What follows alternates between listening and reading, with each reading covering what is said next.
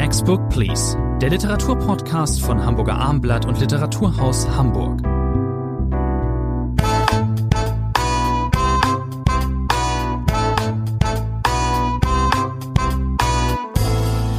Eine Spezialausgabe, eine Rückblicksausgabe, eine Best-of-Ausgabe, liebe Zuhörerinnen und Zuhörer. Rainer Moritz ist bei mir, mein Name ist Thomas Andri. Wir schauen zurück auf das Literaturjahr 2022. Das kann auch insoweit ganz nützlich sein, weil Sie vielleicht, sollten Sie diesen, diese Podcast-Folge im Dezember hören und vor dem 24. Dezember vielleicht noch Weihnachtsgeschenke suchen, dann ist möge die möge diese diese Folge diese Spezialfolge Ihnen Inspiration sein. Wir sprechen erstmal, werter Herr Moritz, über unsere Top 10 Romane des vergangenen Jahres. Ähm, da haben wir beide eine Liste zusammengestellt. Mal schauen, wie sich die überschneidet. Aber Herr Moritz, erzählen Sie erstmal, wie war denn dieses Literatur? War es ein gutes, ein schlechtes? Was war am Schwanenweg im Literaturhaus los? Hatten Sie ein gutes Programm? Ja, es war natürlich noch immer unter Corona-Bedingungen teilweise. Wir waren sehr froh, dass es sich dann allmählich normalisiert hat. Äh, wir leiden nicht zu sehr, aber doch auch ein wenig äh, unter dem, worunter alle oder viele Kultureinrichtungen äh, leiden, viele Opern, Theater, Kinos leiden, dass das Publikum noch nicht so zurückkehrt. Ich würde sagen, wir haben so ein, eine Dritteldelle äh, im Programm. Das ist bei den Autorinnen und Autoren, die ganz bekannt sind, spielt das keine Rolle. Da kommen die Menschen. Aber sozusagen bei den noch nicht so bekannten, bei, bei den Debüts müssen wir um das Publikum kämpfen. Das ist nicht dramatisch. Das hat auch wieder sich in den letzten Wochen äh, wieder äh, gebessert. Aber man merkt, die Leute haben andere Dinge getan und die äußeren politischen Umstände äh, von der Klimakatastrophe bis zum äh, Krieg in der Ukraine, das hat natürlich auch eine dämpfende Wirkung auf die Menschen und äh, sie gehen nicht so gerne hinaus. Das Literaturjahr als Ganzes, glaube ich, war ein gutes Jahr. Wir haben vor allem viele Debüts gehabt, die interessant waren. Also da wollen wir nicht klagen geht mir ganz genauso. Würde auch sagen, ist ein gutes Jahr. Äh, wir haben das im vergangenen Jahr ja schon mal gemacht und ich muss sagen, dieses Jahr ist mir schwerer gefallen. Es war an einem gewissen Punkt beinahe ein Gemetzel. Ich musste wirklich viele Favoriten rausschmeißen. Das ist mir dann auch äh, nochmal verstärkt aufgefallen, als ich mir ihre Liste angeschaut habe, ähm, wo dann die Titel auftauchen, die ich eigentlich auch gerne dabei gehabt hätte. Auch manche sind bei uns beiden rausgefallen. Es gab starke Bücher, zum Beispiel auch von Dörte Hansen oder Hernan Diaz äh, haben wir hier besprochen. Ähm, aber es gab eben, am Ende mussten wir uns entscheiden, jeder musste eben eine Liste vorlegen. Fangen wir mal an. Bei Ihnen Platz 10 äh, ist Percival Everett, ein Roman mit dem Titel Erschütterung. Der ist bei mir sogar auf Platz 2. Das, das habe ich auch mit Erschütterung gesehen, dass äh, dieses glaub, Buch äh, ganz vorne ist. Nein, das ist ein ungewöhnlicher äh, amerikanische Autor, eben nicht der klassische, der die typischen Familienromane schreibt. Das hat mir schon mal sehr gut äh, gefallen. Er ist in Deutschland fast unbekannt. Es kommt jetzt im nächsten Frühjahr der zweite Roman auf Deutsch von Everett, äh, weil das eben ganz andere Geschichten sind. Da geht es um einen Professor, da geht es um die Tochter äh, die erblindet und plötzlich finden wir diesen Mann wieder an der Grenze Mexikos, da spielen die Verschwundenen äh, in Mexiko eine Rolle. Das sind alles Geschichten, wie man sie eben nicht in den nee. US-Romanen äh, ständig ist, findet. Das ist ein gar nicht so dickes Buch mit einer wirklich aber ganz äh, prallen Geschichte. Das ist ja ganz dramatisch. Das ist eine Tochter, eine Tochter, ein Kind äh, von zwei äh, Professoren, das wirklich äh, behütet aufwächst und ganz gesund ist und plötzlich stellt sich fest, hat aber einen ganz, ganz seltenen Gendefekt und wird am Ende ähm, ja in einem Heim äh, sein. Das bekommen wir als Leser noch mit und ist eben gar nicht mehr wirklich lebensfähig. Genau, das ist mein Ganz zehnter Platz und bei Ihnen sogar der zweite Platz. Wir so müssen uns ja ein bisschen durch die Listen hangeln, genau. Ist es, aber das, das liest man eben nicht so und das ist äh, toll gemacht, das ist äh, ähm, äh, ergreifend äh, äh, gemacht und diese zweite Ebene in diesem Roman eben auch. Also haben wir hier im Podcast besprochen, beide sehr positiv, ist für mich wirklich ein, ein, eine große, große Entdeckung. Bei mir Platz 10, bei Ihnen Platz 9 ist auch eine Entdeckung, eine der Debütantinnen. Sie haben das vorhin angesprochen, es gab in diesem Jahr wirklich ähm, gute Debütanten und Debütantinnen. Claudia Schumacher, Liebe ist gewaltig. Ähm, das ist ein äh, Buch, da geht es um Gewalt in der Familie und diese Autorin hat da wirklich einen Wurf gelandet, einen großen. Sie hat, sie schreibt, das ist kein neues Thema, das gibt es in Film und in, ähm, in Literatur auch schon oft, aber sie hat einen Ton gefunden, der auch sehr ja, sie schreibt sehr smart, sehr, sehr metaphernreich und sehr hart und sehr wütend. Und das ist im Gedächtnis geblieben. Bei Ihnen und bei mir sind wir uns beide, glaube ich, einig. Genau, deswegen bei mir Platz neun äh, Ein Roman, das nicht nur von häuslicher Gewalt handelt. Wir sind ja am Anfang im Raum Stuttgart, wo äh, ein Anwalt äh, eben nur nach außen die Fassade aufrecht erhält. Drinnen sieht es ganz anders aus. Und dann verfolgen wir diese Heldin Julie Ehre über fast zehn Jahre, wie sie nach Identität sucht letztlich, wie sie versucht, diesem Familienchaos äh, zu entkommen. Das gelingt mal besser, mal äh, schlechter. Aber Sie haben, glaube ich, die Qualitäten schon genannt. Eindringlich, hart erzählt, äh, ein äh, sehr gutes Debüt. Von Hamburg der- Buch des Jahres, wollen wir nicht vergessen. Genau. Von Claudia Schumacher wollen wir mehr lesen. Viel gelesen haben wir zuletzt äh, vor allen Dingen von Norbert Gstrein, der bei mir auf Platz 9 ist. Da ist mit vier Tagen, drei Nächten jetzt äh, der dritte Roman in gerade mal vier, fünf Jahren erschienen. Der Nachfolger vom zweiten Jakob, mit dem Norbert Gstrein ähm, nochmal größere Bekanntheit erlangt hat. Jetzt der Nachfolger hat mir wieder sehr gut gefallen. Es ist äh, für mich einfach toll, wie dieser österreichische Autor, der hier in Hamburg äh, lebt, ähm, seine Themen entfaltet. Die, da geht eins, da gleitet eins ins andere über. In diesem Roman geht es das kann man jetzt wirklich nur ganz kursorisch nennen, geht es um Rassismus, es geht ähm, um Corona, es geht um eine Geschwisterbeziehung, es geht um Stalking und das, das ähm, das fächert sich auf äh, in einem Roman, der wie immer bei Strein sehr elegant geschrieben ist. Mir hat das, mich hat das gefesselt. Ich habe in diesem Jahr Sie erinnern sich, ich habe den äh, äh, Autor ja hier im Literaturhaus moderiert. Das heißt, ich habe nochmal verstärkt Strein gelesen innerhalb kürzester Zeit äh, und äh, das äh, hat sich bei mir als sehr ähm, befruchtend herausgestellt. Also Strein ist einer meiner Autoren in diesem Jahr, bei mir deswegen auf Platz neun. Bei mir auf Platz acht ist Daniela Dröscher, Lügen über meine Mutter. Das ist ein ähm, Buch, mit dem die Autorin aus Rheinland-Pfalz äh, stammend in, äh, auf der Shortlist des Buchpreises stand und zwar völlig verdient. Äh, wir haben übrigens beide nicht auf der Liste. Ich möchte ihn hier jetzt kurz nennen, war für mich auch sehr hart. Kim de Lorison, den Buchpreisgewinner, äh, war auch so eine harte Entscheidung, ihn nicht mit reinzunehmen. Daniela Dröscher habe ich mit reingenommen. Das ist äh, dieses äh, sozioliterarische Schreiben. Da geht, beschreibt Daniela Dröscher über ihre Mutter, die nie ganz so reinpasste in manche Vorstellungen, zum Beispiel was ähm, das äh, Gewicht einer, äh, das eine Frau haben äh, darf oder eben nicht angeht. Der Vater immer nur an ihr rumgekrittelt, sie auch ähm, eingeschränkt, äh, diese Mutter eben in ihrem beruflichen Fortkommen. Das ist sehr, Sie haben das Wort vorhin verwendet, ich benutze es hier wieder, eindringlich beschrieben. Ich glaube, er hat mit mir besprochen, Ihnen gefiel dieser Roman auch, bei Ihnen hat es aber nicht gereicht für die... Sie haben es am Anfang gesagt, das Problem ist, wenn man eine Zehnerliste macht und man hat äh, mindestens 20 gute Bücher, wenn ich sogar 25 gelesen äh, in diesem Jahr, dann müssen manche äh, Bücher über die Klinge springen. Das gilt für Lügen über meine Mutter, ein Buch, dem ich auch viel Sympathie entgegenbringe. Aber ich wollte auf Platz 8 unbedingt Wolf Haas unterbringen, äh, den ich seit vielen, vielen Jahren verfolge. 1996 hat dieser österreichische Autor begonnen, Simon Brenner Romane zu schreiben, Kriminalromane, die aber keine wirklichen Kriminalromane sind. Das sind schräge Bücher, österreichische Bücher, ein äh, immer äh, am Rande des Existenzminimums lebender äh, Ermittler, der aber begnadet Fälle löst. Und jetzt, wie hat Haas, lässt sich viel Zeit, erst neun Fälle. Donna Leon würde lachen darüber, dass man äh, 26 Jahre braucht, um neun Kriminalromane äh, zu schreiben.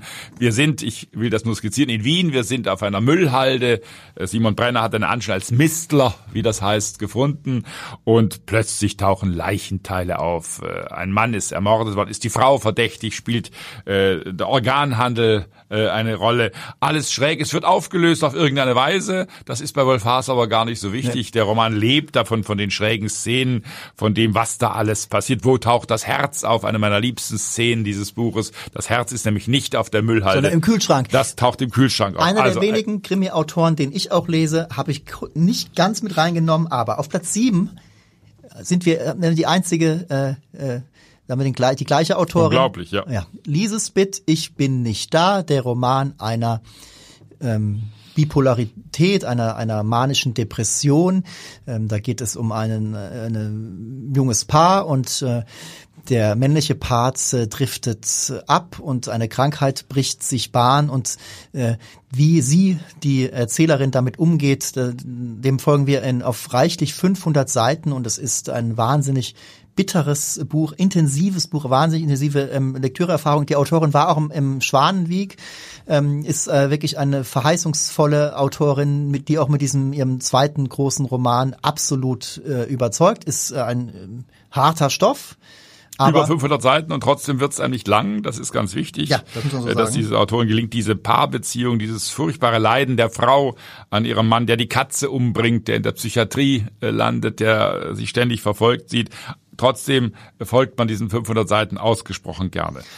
Wir haben kleine Bücher, schmale Bücher. Auf Platz 6 sehe ich gerade. Auf aber sie könnte nicht unterschiedlicher sein. Sie haben sich entschieden, bei Ihnen ist es Claire Keegan. Ja, eine Kleine- wunderbare irische Autorin. Kleine Dinge wie diese. Der, dieser Roman hätte fast den Booker Prize in diesem Jahr gewonnen. Da hat nicht viel äh, gefehlt.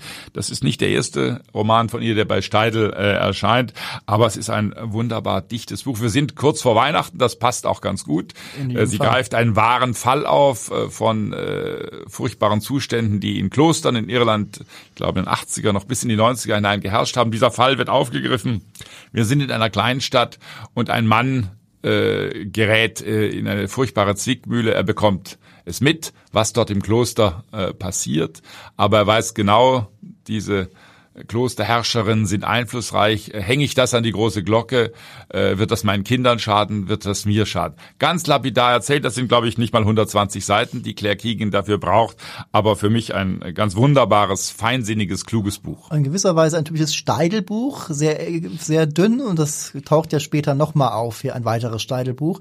Meine äh, Nummer sechs ist äh, kann man ist wirklich ein sehr großer, sehr großer Distanz zu Claire Keegan. Heinz Strunks, Ein Sommer in Niendorf, braucht man nicht so viel zuzusagen. Obwohl, Herr Moritz, ähm, ich möchte Sie fragen, ich weiß ja von Ihnen, dass Sie äh, genauso wie ich einer der aller, allerhärtesten Literaturarbeiter sind. Sie lesen und lesen und lesen. Wenn ich abends und auch tagsüber teilweise ein kleines, eine kleine äh, Motivationsschwäche verspüre, denke ich immer an Rainer Moritz und denke, der liest jetzt. So muss auch sein. lesen. Aber ich frage Sie, haben Sie Heinz Strunk gelesen oder haben Sie es über, haben Sie, haben Sie das? Äh, Ich habe diesen Roman überblättert, quer gelesen. Ich habe ihn nicht gar, ich habe viele Romane von Ich Strunk weiß, das weiß ich ja, Fleisch ist mein Gemüse war ja der erste Knüller, als damals bei Rowold noch nie man dachte, dass aus diesem Autor ein Bestseller-Autor werden könnte.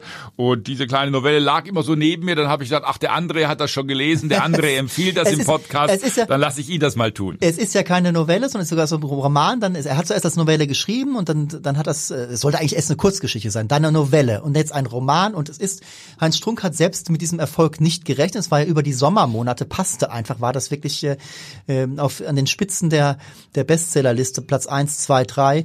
Es geht um diesen ähm, ähm, Mann, der im Alter von mehr als 50 äh, ins äh, Ostseebad fährt und dort äh, eigentlich eine, ja, eine Art äh, Familiengeschichte aufschreiben will. Dann versackt er dort ganz, ganz fürchterlich, ergibt sich äh, in sein Schicksal, umarmt sein Schicksal, wird zum Säufer und das ist auf herrliche Strunkart ähm, beschrieben. Und, und Niendorf. Welches Niendorf mag es sein? Es gibt ja mehrere es, Niendörfer. kann, es ist nur das eine Es ist Niendorf das eine gemeint. Das ist nun auf der Le äh, Weltliteraturlandkarte ganz anders eingeschrieben. Und er ist dort nicht mehr wohl gelitten, obwohl er es doch dort sehr gerne mag. Es ist ja alles Figurenrede. Daran, hat- daran hat Heinz Strunk dann äh, erinnert. Ähm, auf Platz fünf bei Ihnen ist ähm, der schwedische Autor Alex Schulmann. Verbrennen all meine Briefe. Ja, aber Herr Moritz, ganz ehrlich. Ein Liebesroman? Da musste ich Sie ja zu, da musste ich Sie ja zum Jagen tragen. Das, Ja, weil ich das erste Buch gar nicht so mochte. Das hieß, glaube ich, Die Überlebenden, wenn ich mich recht entsinne. Das, Deutsch. mocht, das fanden Sie aber auch nicht ganz Das fand schlecht. ich nicht schlecht, aber äh, vor allem das, das Ende lang nicht so überzeugend. Alex Schulmanns Verbrenn alle meine Briefe ist ein klassischer Liebesroman, ein wahrer Liebesroman. Es ist die Geschichte seiner Großeltern äh, Sven und Karin Stolpe, die äh, frisch verheiratet im 1932 etwas erleben, was ihr ganzes Leben bestimmen wird. Äh, Karin Stolpe verliebt sich, obwohl sie, wie gesagt, frisch verheiratet ist, in einen Schriftsteller, Kollegen ihres Mannes, Olof Lagerkranz, der mittlerweile der bekanntere von den beiden geblieben ist. Sven Stolpe ist ordentlich vergessen. Und es kommt zu einer Liebesbeziehung. Beide können diese Liebe nicht leben, aber sie werden sich Briefe schreiben. Lagerkranz wird Karin in Büchern verewigen und äh, Sven Stolpe, der das mitbekommt, hasst diesen Mann äh, zeitlebens. Und äh, es sind Briefe, authentische Briefe eingebaut. Äh, Schulmann ist dieser Geschichte nachgegangen, hat beispielsweise auch den Sohn von äh, Olof Lagerkranz äh, besucht. Es sind Briefe eingebaut, Tagebuchnotizen eingebaut und Liebesgeschichten der Literatur sind meistens ja deswegen oft äh, so bewegend, weil sie traurig sind und das ist natürlich auch eine traurige Liebesgeschichte. Ganz toll zusammengetragen. Alex Schulmann ist ein großartiger Autor, eine Geschichte, die fesselt. Ähm, ja, gut, dass Sie es in den Top Ten haben. Bei mir ist es knapp rausgefallen. Vielleicht, ja, hätte ich nur mit reinnehmen sollen. Auf Platz fünf bei mir Michel Welbeck, Vernichten. Da muss man sich dann immer schon fragen, war das eigentlich wirklich dieses Jahr? Ich hoffe, es war dieses Jahr. Ganz am Anfang, ganz ja, genau. Welbeck-Bücher erscheinen ja eigentlich gefühlt immer im Januar. Und ähm, das äh, soll angeblich sein Vermächtnis sein. Wir dürfen gespannt sein, ob noch ein Roman kommt. Typisches ähm, äh, äh, Sujet, ein Mann, der ähm, gewissen sexuellen Nöten ist und dann später, das ist neu, eine ähm, Diagnose erhält. Er hat nicht mehr lange zu leben. Ich gehe da jetzt gar nicht so drauf ein. Es ist ein etwas, trotz dieses Themas, ein etwas optimistischeres, ein leichteres Wellbeck-Buch, obwohl es wahnsinnig lang ist, ein sehr dicker Wellbeck. Und ähm, ich lese Wellbeck, ja, das haben wir hier öfters erörtert, auch wir zwei zusammen in unseren Literatursendungen. Ich lese Wellbeck immer ein Tick, sowieso ein Tick mehr als ja beinahe komödiantischen Autor. Ich sehe immer die ernsten ähm, Implikationen, die ernst, die Signale der Ernsthaftigkeit, das ja, aber ich äh, lache auch viel über ihn. Es war Heinz Strunk übrigens genauso. Hülbeck spaltet immer, hat immer gespalten. Ich habe vor ein paar Monaten ein Interview gelesen, äh, das unsere berühmte Kollegin Sigrid Löffler gegeben hat zu ihrem 80. Geburtstag und die Quintessenz dieses Interviews war, äh, dass Sigrid Löffler erklärt hat, kein Autor hasst sie so sehr wie Michel ja. Houellebecq. Ein großartiges Interview, weil eine Kritikerin quasi ganz äh, die Kontenance verliert und einen Autor noch einmal vernichtet.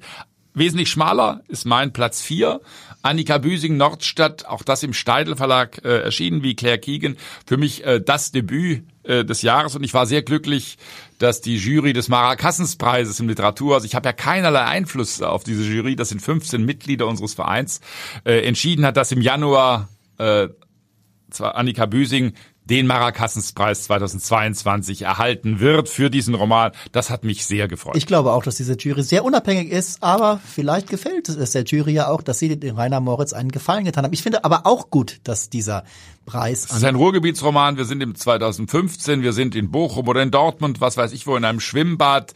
Die äh, Erzählerin ist dort Bademeisterin. Es ist eine Liebesgeschichte, eine Liebesgeschichte zweier Außenseiter, die in diesem Sommer auf irgendeine Weise zusammenkommen. Und es ist ein Buch, das sehr viel auch von sozialen Milieus dort im Ruhrgebiet, im heruntergekommenen Ruhrgebiet erzählt. Und das alles auch auf 120, 130 Seiten. Das ist äh, wirklich Annika Büsing prächtig äh, gelungen. Wer was, war eigentlich Ihr vierter Platz? Nee, was sagen Sie, was ist denn mein vierter Platz? Sagen Sie es mir. Camille Laurence. Ja, ich wollte natürlich nur Das, ich wollte natürlich nur Sie den Nachnamen aussprechen. Ja, Sie haben eine große Schwäche, ich glaube durch mich, in den letzten Jahren für französische mein, mein, Literatur entwickelt. Ja, ja, genau. Und mein Selbstvertrauen ist geschwunden. Das Audio, Ihre Aussprache wird von Stunde zu genau, Stunde besser, liegt, Herr André. Das, ach so, ich dachte, sie wird schlechter. Das liegt aber nur an Ihrer Anwesenheit, natürlich weiß Die Nervosität, die dann waltet bei genau. Ihnen, das ist klar. Das ist unser Running Gag hier. Es ist ein Mädchen, tolles Buch. Ähm, die äh, Autorin ist, war auch kürzlich hier am Schwanenweg. Sie ist äh, im Literaturhaus, sie ist äh, weitaus weniger bekannt, äh, gerade hier als Annie Ernu. Ähm, schreibt auch anders. Sie schreibt ein bisschen äh, nicht ganz so, ähm, und das ist überhaupt kein Werturteil. Sie schreibt, äh, macht etwas mehr Worte. Hier geht es eben um äh, unverstellt um ihr eigenes Aufwachsen. Sie hat noch eine Schwester. Der Vater war aber immer äh, enttäuscht. Er sagt an einer Stelle mal ja äh, sinngemäß, er hat keine, nee, er hat zwei, er hat keine Kinder, er hat zwei Mädchen.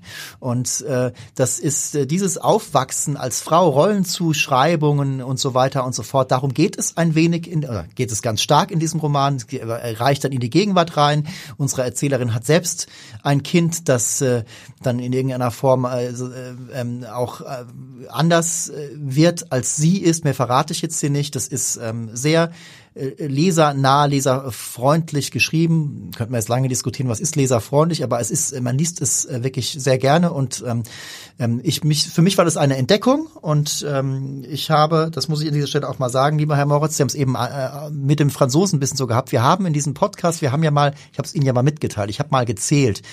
Ähm, vielleicht wird es auch die Zuhörerinnen und Zuhörer interessieren. Ich kann es jetzt nicht genau sagen. Wir haben aber relativ paritätisch sind wir hier, was sie, das machen wir gar nicht absichtlich. Wir haben etwas mehr in den 70 Folgen, die wir jetzt schon hatten, haben wir etwas mehr Männer äh, besprochen, aber das ist nicht, das ist nicht viel. Und äh, viele dieser ähm, Literatur, ich glaube mit Camille Ross, da, nee, da kam auch Sie an, das haben auch Sie aufs Tapet gebracht. Ähm, Herr Moritz, Sie sind ein profunder Kenner des weiblichen Schreibens. Das haben Sie sehr schön formuliert. Wir kommen jetzt schon zu den Top 3, zu den Medaillenplätzen. Ihren zweiten Platz, Percival Everett, haben wir schon, deswegen mache ich jetzt zwei hintereinander. Meine Bronzemedaille geht an Ralf Rothmann, Die Nacht unterm Schnee Rothmann, einer der versiertesten Erzähler, setzt fort äh, seine zwei anderen Romane, die auch viel wieder mit dem Zweiten Weltkrieg zu tun haben.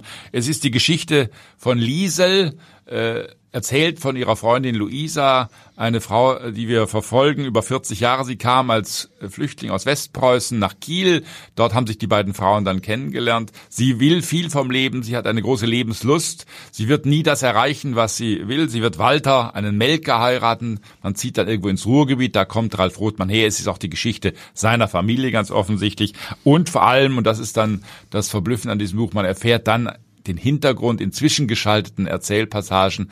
Da sieht wir nämlich im Winter 1945, da traut sich Ralf Rothmann nochmal über den Zweiten Weltkrieg zu schreiben, als hätte darüber noch nie jemand geschrieben. Denn Liesel ist äh, aufs Schlimmste vergewaltigt worden von russischen Soldaten, ist denen kaum entkommen. Und das hat ihr Leben grundiert, darüber hat sie nie gesprochen. Also ein klassischer, gut erzählter Ralf Rothmann. Wenn Sie erlauben, nein, Sie, Sie haben ja auch eine Bronzemedaille zu vergeben. Da habe ich jetzt äh, einen Autor, der zu meinen Favoriten zählt, äh, Karl-Ove Knausgard. Der hat jetzt ein neues Projekt, einen neuen Zyklus. Äh, äh, Morgenstern, wir haben es hier besprochen. Ich glaube, Sie haben es auch ganz gerne gelesen. Das ist ja ein typischer Knausgard. Das geht hier ein bisschen mehr um Mystik, um äh, fantastische Ereignisse. Ähm, aber es geht auch wieder um Familienbeziehungen, ähm, es geht um äh, Mensch, das als Menschliche, allzu Menschliche, wie er das hier beschreibt. Ich habe am Anfang beim Lesen erst nach 200 Seiten wurde mir klar, das wird ja wirklich noch äh, Folgen haben, nämlich es wird hier, das wird alles mal weiter erzählt. Wir erfahren auf diesen reichlich 600 Seiten oder 700 Seiten sind es ja 800? 800 äh, glaube ich sogar. Und ja. äh, da äh, tauchen wir schon viel ein in Lebenswelten, zum Beispiel hier eines versoffenen ähm, äh, Reporters. Ähm, ähm, und das wird ja alles noch weitergeführt. Das ist, hat mich jetzt wieder extrem gefesselt. Äh, aber ich sagte, hier geht es auch um Mystik, hier geht es um den Einbruch des, des Bösen. Hier gibt es jemanden, der äh, ein, ein, sein Unwesen treibt. Es geht um eine Band, eine äh, Death Metal Band oder was auch immer ist es das wirklich, aber jedenfalls irgendwas düstere Rockmusik, die verschwindet. Es geht hier, gibt hier auch Tote.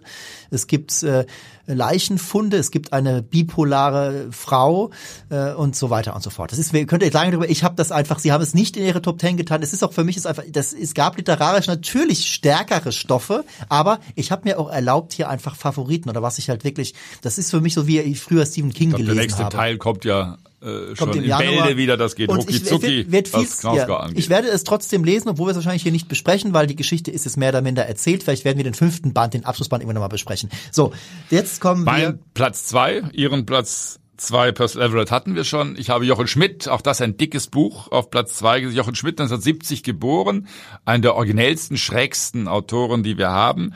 Äh, der Roman knüpft an Zuckersand an, aber Flocks, so heißt dieses neue bei CH Beck erschienene Buch von Schmidt, ist eine im pustischen Sinne Eroberung der Vergangenheit. Wir haben ein Paar, äh, Richard und seine Frau und zwei Kinder und man unternimmt einen Sommerurlaub äh, dorthin, wo Richard als Kind immer gefahren ist. Und wir wissen, das sind magische Orte. Wenn man immer in den gleichen Urlaubsort gefahren ist, wir fahren in den Oderbruch, wir fahren nach Schmogro. Dort spielt dieser Roman und Schmidt tut etwas wirklich Prustisches.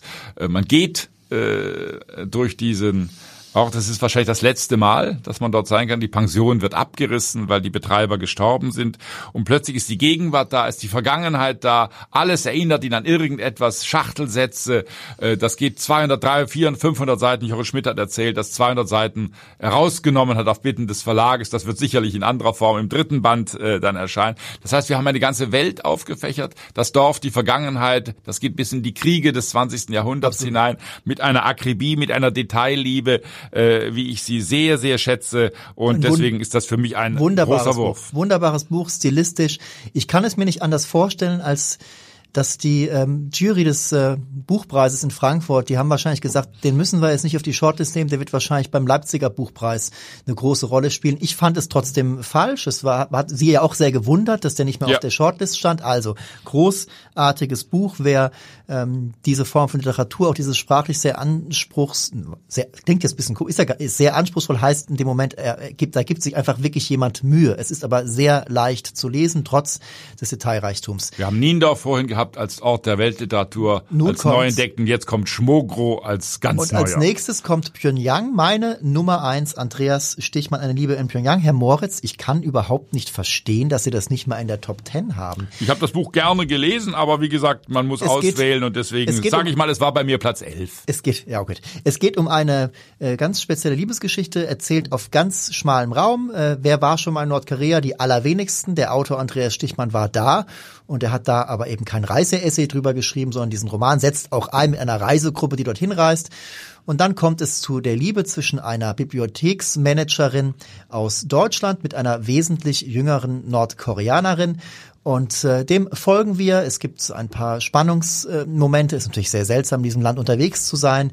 Ähm, das ist ein äh, Land, das sehr, sich sehr unterscheidet von dem, was wir aus dem Westen kennen. Man ähm, erfährt dort manches, was man auch kennt aus äh, Reportagen. Natürlich waren Journalisten da, haben auch in großen deutschen Blättern darüber geschrieben. Und trotzdem ist das ein fesselndes Buch, weil Andreas Stichmann, dessen Prosa ich sowieso sehr mag, das einfach ganz toll macht. Tolles, kleines Buch. Andreas Stichmann, toller Autor. Äh, meine Nummer eins. Meine Nummer eins ist eine Ausgrabung. Ich habe das bewusst nach vorne gesetzt, weil ich so glücklich war, dieses Buch äh, wieder zu lesen. Christine Wolter, Jahrgang 39, äh, in der DDR gelebt als Übersetzerin, als Autorin, dann 1978 äh, sich verliebt in einen italienischen Mann. Sie durfte ausreisen, sie durfte ihn heiraten. Sie ist nach Mailand, in die Nähe von Mailand gezogen, wo sie bis heute lebt. 82 erschien trotzdem immer noch in der DDR. Äh, ihr bekanntester Roman Die Alleinseglerin, auch verfilmt worden in der DDR. Und das ist jetzt vom Eco Verlag wirklich eine wunderbare Ausgrabung. Es ist ein früh feministischer Roman, ein Roman, der mit DDR-Sozialismus, mit Gemeinschaftswillen gar nichts zu tun hat, denn diese Frau Almut, äh, Literaturwissenschaftlerin, muss sich immer alleine durchschlagen. Sie will sich auch alleine durchschlagen. Die Männer sind abhanden gekommen, die tauchen nur sporadisch immer wieder auf und sie erbt dann quasi von ihrem Vater, der ein berühmter Architekturprofessor in der DDR war mit allen Privilegien, ein Drachenboot von fast zehn Meter Länge und wie diese Frau damit umgeht, wie sie auch mit ihrem Vater im Nachhinein noch kämpft, wie sie dieses Boot nicht abstoßen kann, das ist wunderbar lakonisch, äh, klar erzählt. Äh, Es ist äh, für mich nicht nur ein großartiger DDR-Roman, nein, es ist ein großartiger Roman überhaupt und am Ende, der Titel deutet es ja schon an, ist diese Frau sogar so kühn, dass sie einen Versuch unternimmt, dieses schwer äh, zu segelnde Boot. Allein kann man das gar nicht, eine Frau schon gar nicht, sagen die Männer. Dann doch wagt sie es Ich- allein auf ich einem gehe See in, in vielen Sachen, unterwegs zu sein. in vielen Punkten, was ihr Lob angeht, absolut mit. Ich habe aber auch hier im Podcast schon gesagt, als wir es besprachen, ich hätte gerne ein bisschen Martin Walsersche Action gehabt. Kommt da vielleicht noch ein Sturm? Wäre natürlich auch eine Wiederholung gewesen, gab's ja schon, hat sie nicht gemacht. Eine Frage noch, Herr Moritz, ich habe es gar nicht so verfolgt. Ähm, diese Neuentdeckung, es ist toll, dass der Eco-Verlag das ähm, nochmal ausgegraben hat, aber hat die jetzt eigentlich viel Widerhall gefunden? Wurde Es das, sind vierte, fünfte Auflage und äh, die SWR-Bestenliste, wo äh, Kolleginnen und Kollegen von uns jeden Monat die zehn Besten auflisten, hat sie, ich glaube im Oktober oder November, auf Platz vier gehabt auf dieser Liste. Das heißt, äh, es ist doch wunderbar, dass eine Autorin, 1939 geboren, jetzt erlebt, dass ihr 40 Jahre alter Roman, äh, ich hatte neulich eine Veranstaltung, da kam äh, eine Frau und hat mit ihrer DDR-Ausgabe äh, gleich vor mir, vor der Nase gewedelt. Ich habe es zu Hause gefunden und die war auch ganz selig. Also eine tolle Ausgabe, meine Nummer eins. Ich glaube, wir haben noch zwei Das ist eine Sachbücher. tolle Geschichte. Wir- Dieses Jahr war auch ein äh, Jahr der Sachbücher. Die besprechen wir hier, liebe Zuhörerinnen und Zuhörer, ja äh, dezidiert eher selten. Wir sind für die Belletristik zuständig, haben ab und zu streuen wir auch Sachbücher ein. Das hätten wir mit den beiden, die wir jetzt kurz noch vorstellen, hätten wir das auch tun können. Haben wir, äh, tun wir an dieser Stelle eben jetzt nochmal. Mein Sachbuch des Jahres ist Patrick Watton Keefes Imperium der Schmerzen. Das ist ein preisgekrönter amerikanischer Journalist, der hier ein Sachbuch vorgelegt hat. Er hat es auch im in Literaturs vorgestellt. Sie können gleich nochmal erzählen, Herr Moritz, wie dieser Abend war. Das ist, der hat auf mehr als 500 Seiten eine absolut fesselnde Geschichte erzählt. Äh, Jeder dürfte damit äh, zumindest halbwegs vertraut sein. Das ist äh, in Amerika mehr noch als in Europa und in anderen Orten der Welt eine große Opioidkrise gibt. Es gibt dort Probleme mit der Heroinsucht und das Ganze nahm seinen Lauf durch äh, Schmerzmittel, die in Amerika nochmal auf ganz andere Art und Weise und viel lässiger verschrieben wurden, als sie es hier in Deutschland zum Beispiel werden. Und es gibt eine Familie, die dort hintersteht, äh, die Familie Sackler. Und dieser Clan ist in Amerika hoch anerkannt gewesen, muss man jetzt sagen. Das sind Mäzene, die haben viel, viel ähm, philanthropische äh, ähm, ähm, Unternehmungen äh, gehabt und haben viel gesponsert in Universitäten, in den Künsten, in so. Und das, das ist eine Geschichte von äh, von äh, einer New Yorker Einwandererfamilie, wie so oft, die haben sich nach oben gearbeitet. Eigentlich eine tolle Geschichte, nur das Problem ist halt, sie haben ihr Geld gemacht mit diesen Drogen.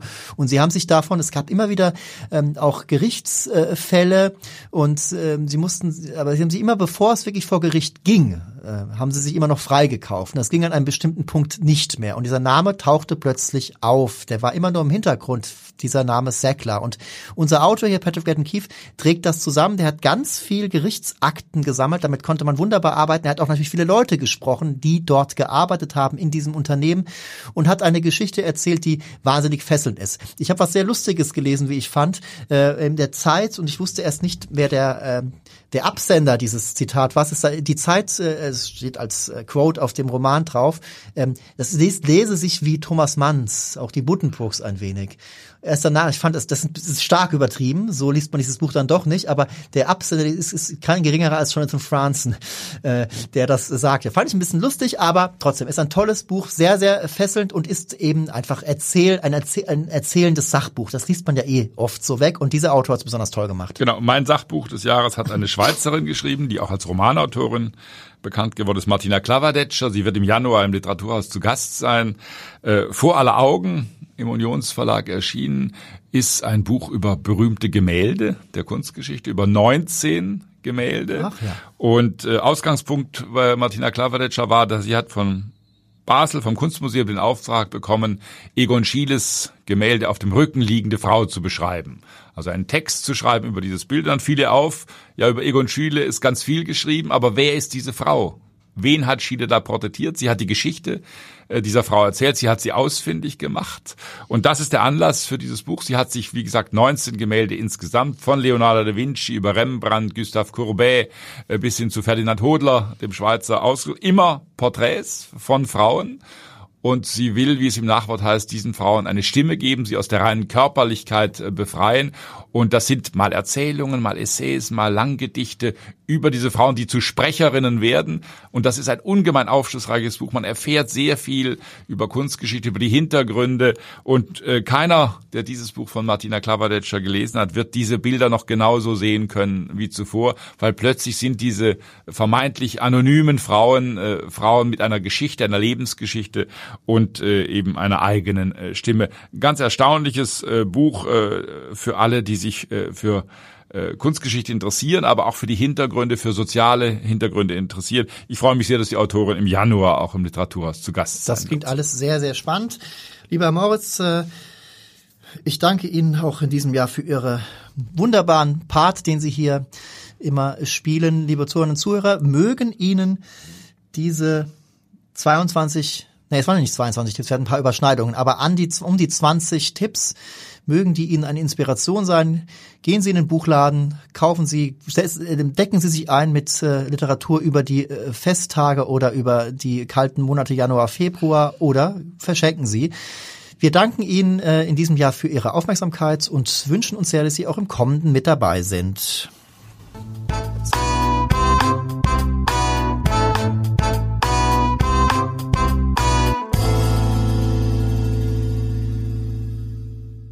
Weitere Podcasts vom Hamburger Abendblatt finden Sie auf abendblatt.de slash podcast.